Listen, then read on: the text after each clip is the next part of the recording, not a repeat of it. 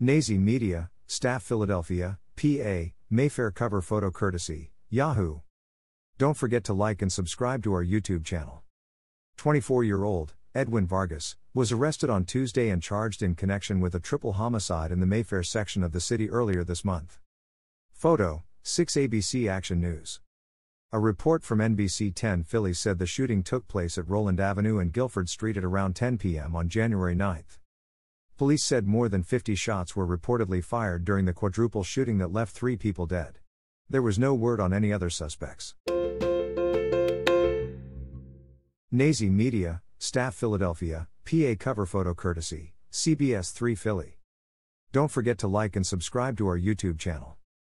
Paramedics rushed to meet a plane at Philadelphia International Airport last night, after several passengers reportedly became ill during the flight. A6 ABC Action News report said the flight traveling from the U.S. Virgin Islands to Philadelphia encountered moderate turbulence while the seatbelt light was on during the flight on Thursday.